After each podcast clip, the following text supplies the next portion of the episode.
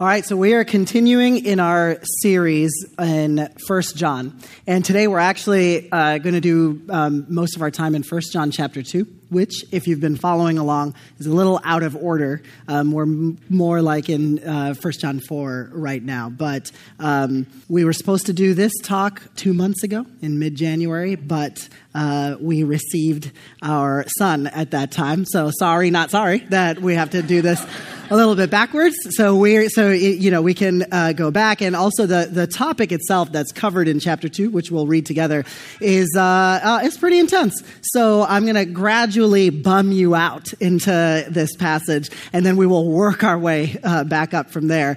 Um, I can tell you right now the um, this a major threat that uh, First John is broadly responding to is a group of false teachers who are um, behaving in such a way that threatens to, to tear their community apart. And so he responds throughout this letter in many different ways.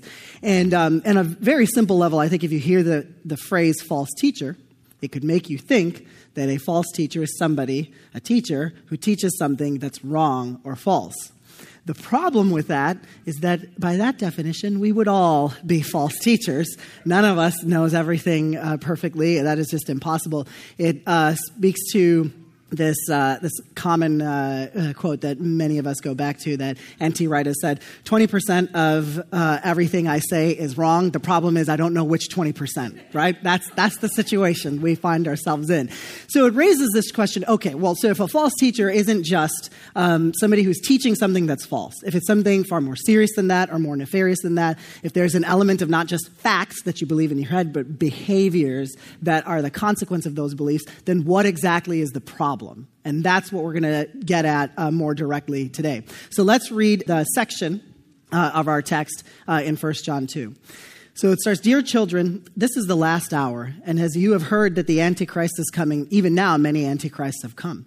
This is how we know it's the last hour. They went out from us, but they did not really belong to us. For if they had belonged to us, they would have remained with us, but their going showed that none of them belonged to us. But you have an anointing from the Holy One, and all of you know the truth. I don't write to you because you don't know the truth, but because you do know it, and because no lie comes from the truth. Who is the liar? It is whoever de- denies that Jesus is the Christ. Such a person is the Antichrist, denying the Father and the Son. No one who denies the Son has the Father. Whoever acknowledges the Son has the Father also. As for you, see that what you have heard from the beginning remains in you. If it does, you also will remain in the Son and in the Father. And this is what he promised us eternal life. I'm writing these things to you about those who are trying to lead you astray. As for you, the anointing you received from him remains in you, and you do not need anyone to teach you. But as his anointing teaches you about all things, and as the anointing is real, not counterfeit, just as it has taught you, remain in him. So, from this passage that we read, I'm sure that there is one word that stands out to you in particular in that discussion. It's Antichrist. It's very powerful. We've been um, uh, kind of hinging some of our uh, lessons in this series around words that you can really anchor on. Uh, Pastor Kevin did one uh, early in the series about the word sarx, which means flesh, and what it means for God to be fleshy and for the Christian faith to be fleshy. Uh, Pastor Danielle did the, uh, the word agape, which is love a deep kind of love that is embodied in Jesus. And now we're at our Greek word antichristos. It's basically it's antichrist. You don't need to translate it very much. It, it makes sense as it is. Just that, just a beautiful word, right? Just really, really in, encourages you to, to think about the text. Um, these, this is what I've been thinking about in my first two months uh, spending time with our new son. And um, there, you, the, the, this is all the more shocking, the, the kind of visceral reaction you may have from hearing this word, given how rarely this particular word occurs in the entire Bible. Um, it is mentioned four times in First John, and um, and that's about it as far as it goes. There are several figures in the Bible, though, that have been linked to the Antichrist uh, over the, the millennia that followers of Jesus has existed. And I'm sure that you'd be familiar with at least some of them. So, for example, the Gospel of Matthew has Jesus describing a time when false messiahs will come. There is a, in that same context, Jesus mentions the abomination that causes desolation. Uh, there is uh, another one called the man of lawlessness that Paul mentions, which I'm always surprised to see that even gender neutral translations still call the man of lawlessness because uh, that's kind of sexist if you think about it, because women can antichrist too, hashtag feminism.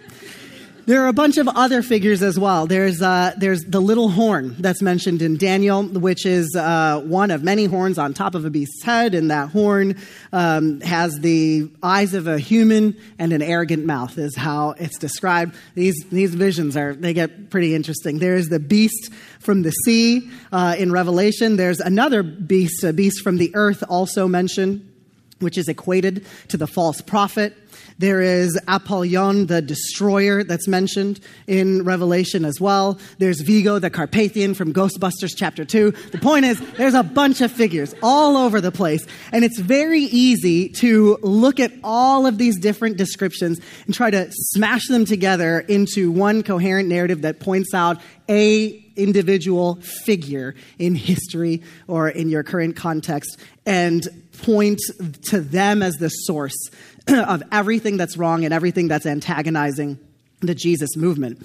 Uh, understandably so, over the millennia, um, followers of Jesus have taken basically whoever you despise uh, at the time in your life and made the Bible fit uh, that the description to say that person is the Antichrist. Uh, many of us in uh, in the room are Protestants, so we have a, a, history of calling every pope since the Protestant Reformation the Antichrist and making Bible passages fit that. Um, in an American context, there have been different times where Christians have said that the, the uh, European Union is the uh, Antichrist, or every president uh, ever, basically. It would be uh, certainly in your lifetime, you probably heard people make a case for Obama being the Antichrist or Donald Trump being the Antichrist. And I know that, that you know, we can laugh and say, oh, that's so funny, but the, the reality is, is that I'm sure if somebody made an impassioned case using Bible references to say that the president that you hate is the Antichrist, by the end of that case, you'd be like, yes, I see that. That's very good. Now, we have now determined the Antichrist. It's very easy. It's very easy to take somebody you hate and project onto them all of these different passages. But we're called to something a little more nuanced and thoughtful than that. What ends up happening is we can take all of these images and all of these people that we don't like and we can smash it together and we're trying to calculate the systematic story of who the Antichrist is. And it's important to remember in discussions like this that the Bible is a library, not a book. That means all of those different different instances I gave you of different people who have been associated with the Antichrist, those phrases and names and descriptions occur in all different genres of literature. There was a letter to a specific church, a letter circulated to a group broadly, there were a couple different apocalypses, there was a gospel, right? There are all different kinds, and you need to resist the urge to treat them all equivalently and group it all together. We have to take each one in context to understand them at their own time, in their own space, and let the author tell you what they're describing. So that's what we're going to do with First John today. We are going to talk about uh, who are these antichrists, what was so dangerous about them in that context, and how those dangers carry over to today. And I think we're going to be able to make good sense of this highly charged phrase that you may come across. So, to start this, we should talk about uh, as much as we can understand about this group that John is afraid of or that he is very concerned about uh, in First John. So there's a, a group of people um, in uh, the early church. So this is a couple centuries after First John would have written. So by the third or fourth century, it appears historically that we have a full blown religion that's basically uh, an offshoot that is separated from what we would call traditional or Orthodox Christianity. And a lot of its uh, core beliefs revolve around having special access and special knowledge about Jesus that the apostles themselves didn't have, that the apostolic tradition didn't have. Because it revolves around this special knowledge, their uh, historians call that group Gnostics after the Greek word gnosis for knowledge.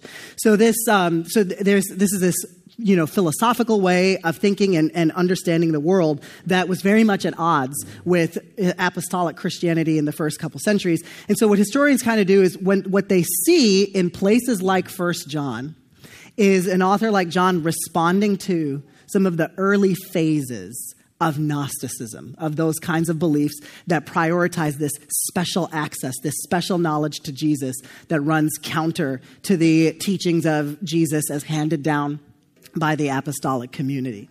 So, a key tenet of this other group, this group that John would, would describe as Antichrist, is this idea that access to God is exclusive that there are a certain group of people who have a monopoly on truth and knowledge, where they would say, You may have heard one thing about Jesus and uh, from Jesus' disciples and his disciples' disciples, but we have something better. We have special knowledge that is superior, it's elite, and it's exclusive. And this is where understanding apostolic tradition and the weight of tradition can be super helpful. Because uh, I, I understand that tradition, if we just mention it, especially in this context, it can seem very restrictive and binding. Uh, but in the case of First John, it's actually very freeing. And I think we need to think through that because I understand you are probably like me. You, uh, your mind has been steeped in a very Western, rugged, individualistic Protestant mindset your whole life. So you only know how to grate against tradition and throw Boston tea parties and write your own constitutions and all that kind of stuff. It's in the air that we breathe to grate against a received tradition. And I get it. Even like me personally, I just have this bias where if I hear an argument and there is an appeal to tradition, my instinct is to not believe that thing specifically because that argument is given. And, and I can understand then if somebody were to say, hey, um, the big problem with these uh, these antichrists, these Gnostic style teachers, is that they were diverging from the tradition. You could say, well, what's what's the big deal about that? Maybe they had some good ideas that other people hadn't thought before.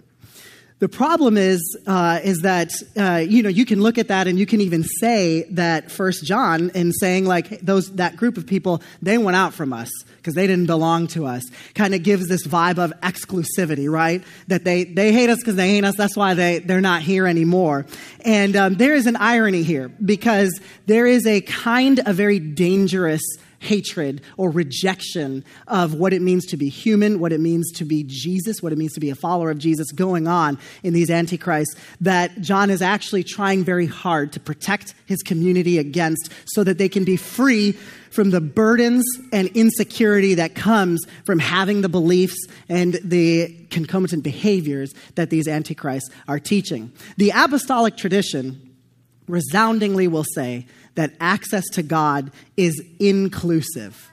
That is a core teaching reflected in so many of the historic creeds, right? Like these are formulations that Christians have done throughout the centuries that kind of try to get everybody to uh, agree on and think critically about what it means in essence to be a Christian, to be a follower of Jesus. And it's an articulation of various beliefs, the Apostolic Creed being one of the most famous ones, one of the earliest ones, one of the ones that get widespread recitation in a lot of churches today.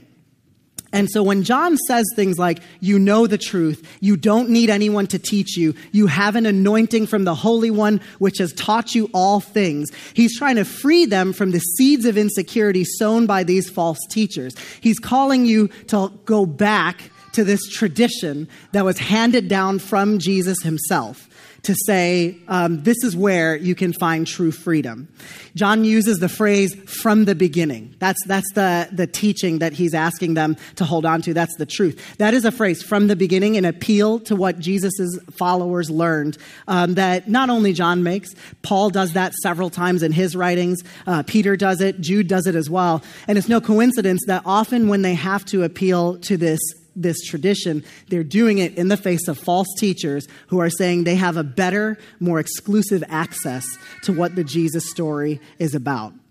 And the reality is, there will be lots of people in your life, or maybe even the voices in your own head, who will try to make you feel insecure about your faith. Like you don't really know enough to say you know Jesus. You don't know enough, you don't do enough to really say you know Jesus. Who are you to speak on behalf of God? Do you know what I know? Your faith is incomplete. Your access to God is limited until you buy what I'm selling. There were people like that back then. There are people like that today. There will always be people like that. Don't listen to that garbage. There is no one person or one group that has a monopoly on God's truth. It is inclusive, it is for everyone. And according to John, it is something you already have. You're part of the great tradition. Today, uh, some of us were blessed to be present for Yutong's baptism. It was a beautiful event. It was an initiation into God's family, and we were able to witness it and celebrate it together. John would want you to anchor on an event like that, to say that, that is my anointing. That is when God poured out God's Spirit onto me. That is when I joined the family. Nobody can take that away from me. When we confess Jesus, when we were baptized into Jesus, when we receive the Spirit, we know Jesus. Remain in it, is what John would say. Now, distancing God from humanity severely distorts our understanding of the very nature of God and Jesus as well. It's a logical consequence of the kinds of beliefs and practices that this group that John is worried about has. One of the biggest problems in the way that this group would conceive of God uh, will sound familiar based on Pastor Kevin's lessons. It's this idea the idea that God is above fleshly, fleshy affairs. So at the heart of the Antichrist teaching is basically that Jesus is too good, to God, to be, uh, to have actually come in the flesh. And although our great tradition has rightly um, argued against uh, this idea that you know Jesus is too good or, or too God to be human.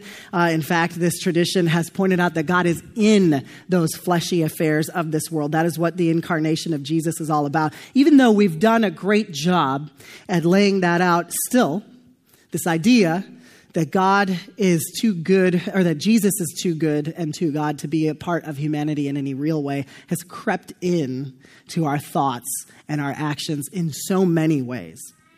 I think it is best embodied in the image of Jesus that many of us walk around with, and that is a Superman Jesus.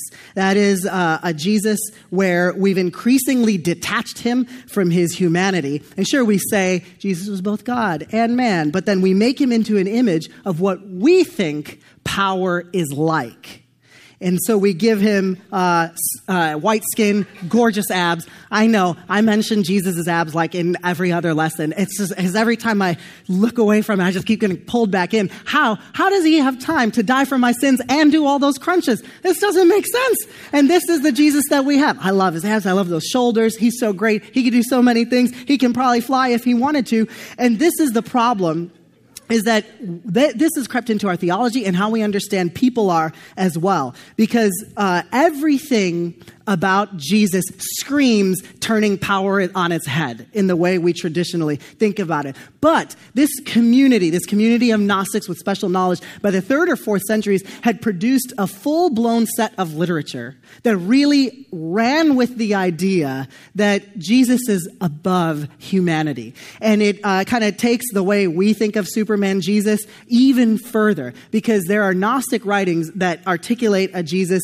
who is a super kid Jesus and super baby Jesus. These are the kinds of stories that they have because when you have an idea of Jesus basically never being human, even from the time he was born, then you can create stories like this kind of community has. That was, by the way, the least creepy picture of Superman baby Jesus that I could find. But it's right. It should be creepy. You should feel uncomfortable looking at it because the idea is very uncomfortable. There is, um, there's uh, examples from these Gnostic writings that a couple years ago around Christmas time, uh, Vice did an article about some of what these other writings will teach you about baby and kid Jesus. Um, it, it, includes examples in, in this literature of, um, you know, uh, baby or kid Jesus um, getting bumped by somebody in the street and turning around and striking that kid dead, uh, seeking retaliation for uh, people blaspheming against him when he was a baby, like literally a few days old. There's just so many ways where you can see what's happening in this literature. The reason that it had so much play uh, in this community was that it gave them a chance to articulate a Jesus who did all the things that they wanted to do to their enemies. That's what happens when we don't anchor on a Jesus that is vulnerable and human in an, a painfully uncomfortable way. Because the Jesus that we've received from the apostolic tradition is one that's far more offensive than these stories that you're reading. The Jesus that we receive is one that is thoroughly human, one that is vulnerable, uh, painfully so. We have examples of young Jesus. Uh, the Gospel of Luke shows uh, describes young Jesus as somebody who grows in wisdom that necessarily implies that in Jesus' life he had to learn what it meant to follow Jesus. He wasn't born knowing everything about God. Uh, there's also the fact that even Jesus in his ministry admitted that he didn't know the exact time and date of the judgment that was on Israel's horizon and that it wasn't up to him to decide uh, who sits on his right hand uh, when, uh, when he returns. So, um, uh, you know, continuing that, when confronted with his own mortality, remember when Jesus was in the garden, he feverishly prayed to God repeatedly to cre- create a path of victory that didn't involve his crucifixion. And when he realized there was no other way, in the midst of experiencing excruciating agony in execution, he channeled the Psalms to interrogate God and ask, Why have you forsaken me? That is a Jesus who doesn't have it all together in the way that we traditionally think that he does. That he knows everything. He's got it all figured out. God came down to him and said, Hey, I'm going to need you to die for the sins of Israel. Then I'll raise you up again in three days. We good? Jesus said, We good. No, that is not at all the Jesus that is portrayed in the Gospels. He has to wrestle with what he believes the mission is that God is revealing for him. If he prayed in the garden for God to come up with a different way, that means Jesus genuinely believed that maybe God could figure out an entirely different story for how it is that he's going to reconcile the universe. That is what Jesus was having to figure out on the fly. Does any of this sound inherently superhuman to you? No, it sounds thoroughly human. In fact, it sounds extremely consistent with the way followers of Jesus have articulated Jesus' humanity from the very beginning. It sounds extremely consistent with a divine force that let go of humanity. This is how Paul articulates it in Philippians 2 in what's considered one of the earliest Christian poems, one that even predates him. He says, Though he was in the form of God, he did not consider being equal with God something to exploit, but he emptied himself by taking the form of a slave and becoming like human beings. When he found himself in the form of a human, he humbled himself by becoming obedient to the point of death, even death on a cross. That is the Jesus that sets the term for what power looks like and is very different from the kind of power we're tempted to attribute to God. Uh, Shane Claiborne is a great author and uh, pictured here imitating the beard and hair of the early church fathers. Uh, quoted once, uh, he describes this really well, where he says, I have a friend in the UK who talks about dirty theology. For our purposes, you can even think of that as fleshy theology. That we have a God who is always using dirt to bring life and healing and redemption, a God who shows up in the most unlikely and scandalous ways. After all, the whole story begins with God reaching down from heaven, picking up some dirt, and breathing life into it. At one point, Jesus takes some mud, spits in it, and wipes it on a blind, blind man's eyes to heal him. The priests and producers of anointing oil were not happy that day. In fact, the entire story of Jesus is about a God who did not just want to stay out there, but who moves into the neighborhood, a neighborhood where folks said nothing good could come. It is this Jesus who was accused of being a glutton and a drunkard and a rabble rouser for hanging out with all of society's rejects and who died on the empirical cross of Rome reserved for bandits and failed messiahs. This is why the triumph over the cross was a triumph over everything ugly we do to ourselves and to others. It is the final promise that love wins.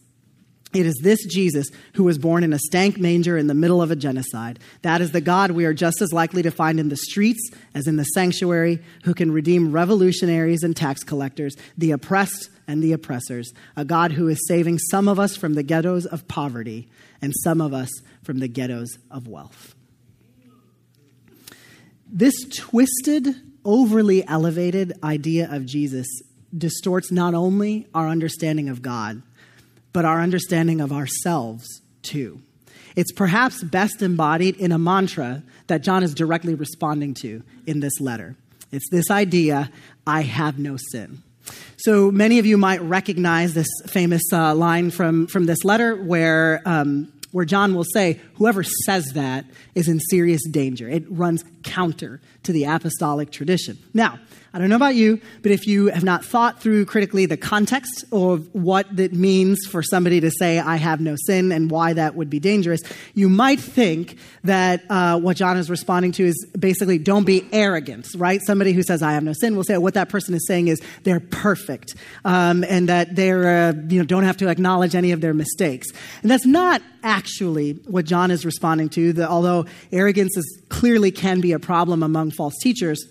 That's not what concerns him the most in this case. It is the idea of somebody who says, I have no sin. They're saying that in John's context as a logical outcome of saying if God is above suffering and brokenness, then an enlightenment means me becoming more like God. Well, then I have to become above brokenness and suffering in this world. It's unbecoming to live in a humanity that embraces and leans into addressing the brokenness and suffering that exists in this world. This is where, uh, at the heart of John uh, saying in this letter to defining the Antichrist, he says, This is how you can recognize the Spirit of God. Every spirit that acknowledges that Jesus Christ has come in the flesh is from God, but every spirit that does not acknowledge Jesus is not from God. This is the spirit of the Antichrist, which you have heard is coming, and even now has come into this world. This is the connection you deny that Jesus came in the flesh because you are creating a God that is not about entering into human affairs and entering into brokenness and sinfulness. The early church father Irenaeus uh, responded to this really well. So, this is actually a writing from the turn of the first century. That means we are just one generation out from the people who would have written the letters that have made it into our New Testament. And you can see how he's having to address these kinds of false teachers that John is talking about. Irenaeus says, Jesus was truly of the race of David according to the flesh but Son of God by the divine will and power, truly born of a virgin and baptized by John, truly nailed up uh, in the flesh. He suffered truly. Also, he raised himself truly, not as certain unbelievers say, that he suffered in semblance. Right? Irenaeus has to clarify no, no, no. The Jesus story is not that he just looks like he suffered which is actually a teaching that we find in these Gnostic writings. The idea that, oh, yeah, yeah, you may have heard from the disciples and the disciples' disciples that Jesus died on the cross. But I'm telling you, I have a special revelation from God that says that wasn't real. It didn't really happen. He just looked like he was suffering on the cross because far be it for God or a true Messiah to actually suffer and die at the hands of enemies. No, Irenaeus is saying, no, no, no. He didn't look like he suffered. He actually suffered. That's how the Jesus game works. We don't say, as followers of Jesus, that suffering is a state of mind or that suffering is an illusion. We're not like politicians who say poverty to a large extent is also a state of mind, or like musicians who say that 400 years of slavery in America is a choice. We don't even stop at, I hear your pain or I feel your pain. We walk with people in their pain. We enter into people's pain. We channel God to empower us to break into people's pains and tear down people's pain. That is what it means to follow Jesus. That is an appropriate Christian tradition. That is our attitude towards sin and suffering. We don't tell people that the consequence uh, of the, the consequences of the brokenness that they're experiencing is all in their head and they can just positive think that their way out of it. Followers of Jesus have from the beginning recognized that the struggle is real. In our community in particular, here in the Bay Area, it's easy to reflect on how good things are. Uh, you may have a nice spouse, a nice house, nice kids, um, in a nice neighborhood, nice job, nice school, all of that kind of stuff. And uh, it's so tempting to think that you have all of this because you're so good, you're so talented, you're above what plagues the rest of humanity. And when those in abject suffering do tend to cross your minds from time to time, it's easy to think, even a little bit, which we're all tempted to do, that other people have it bad because in some part it's because they're bad and they make bad choices and you don't. Thank God the Jesus story does not work that way. And John doesn't leave it there either. In calling out that the struggle is real, he also points out that the anointing is real too. That's what he says in, in response. He would say, The anointing is real, not counterfeit. And it's something that you already have. This, this language that he uses, the anointing, literally, anointing means Messiah. It's the same word for Messiah or Christ. We're talking about the same thing. So it's basically saying, but you have, you've been Messiahed. It's that, his way of saying that. It means to be blessed to be set apart. For John, being messiahed means being empowered to respond to sin and suffering exactly the way that Jesus did, with love and sacrifice and unrelenting compassion. Sometimes there are forces in this world, out there, within our own community, within ourselves, that want to tear this family that we have apart. They want to tear us apart from within ourselves by tempting us to move God away, further away from us, to make God less accessible, to make Jesus less relatable, to make suffering less real.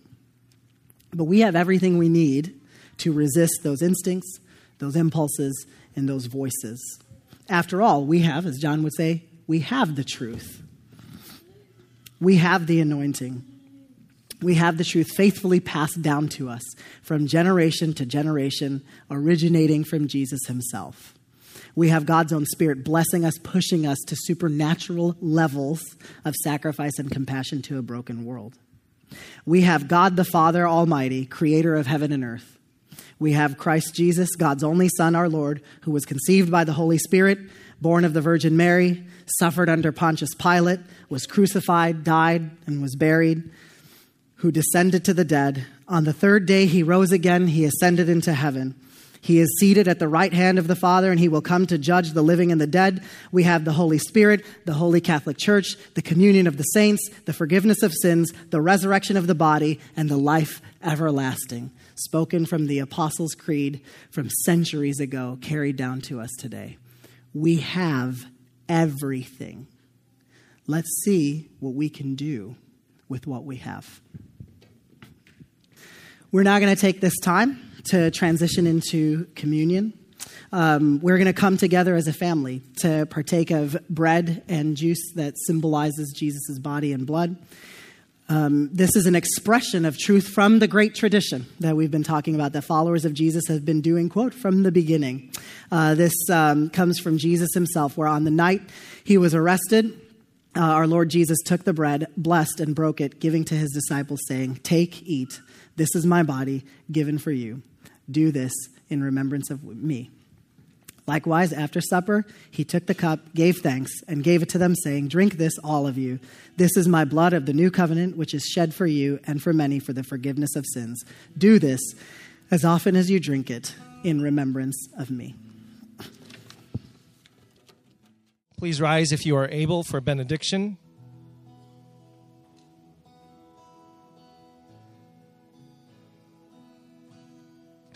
May you, friends, fix your eyes in your life around the true Christ, grounded in this earth, formed in this flesh and blood, who enters into our pain and our suffering, all of our sin, to bring redemption and healing and hope and reconciliation and rescue. May we embrace and be embraced by that Christ. In his name we pray. Amen.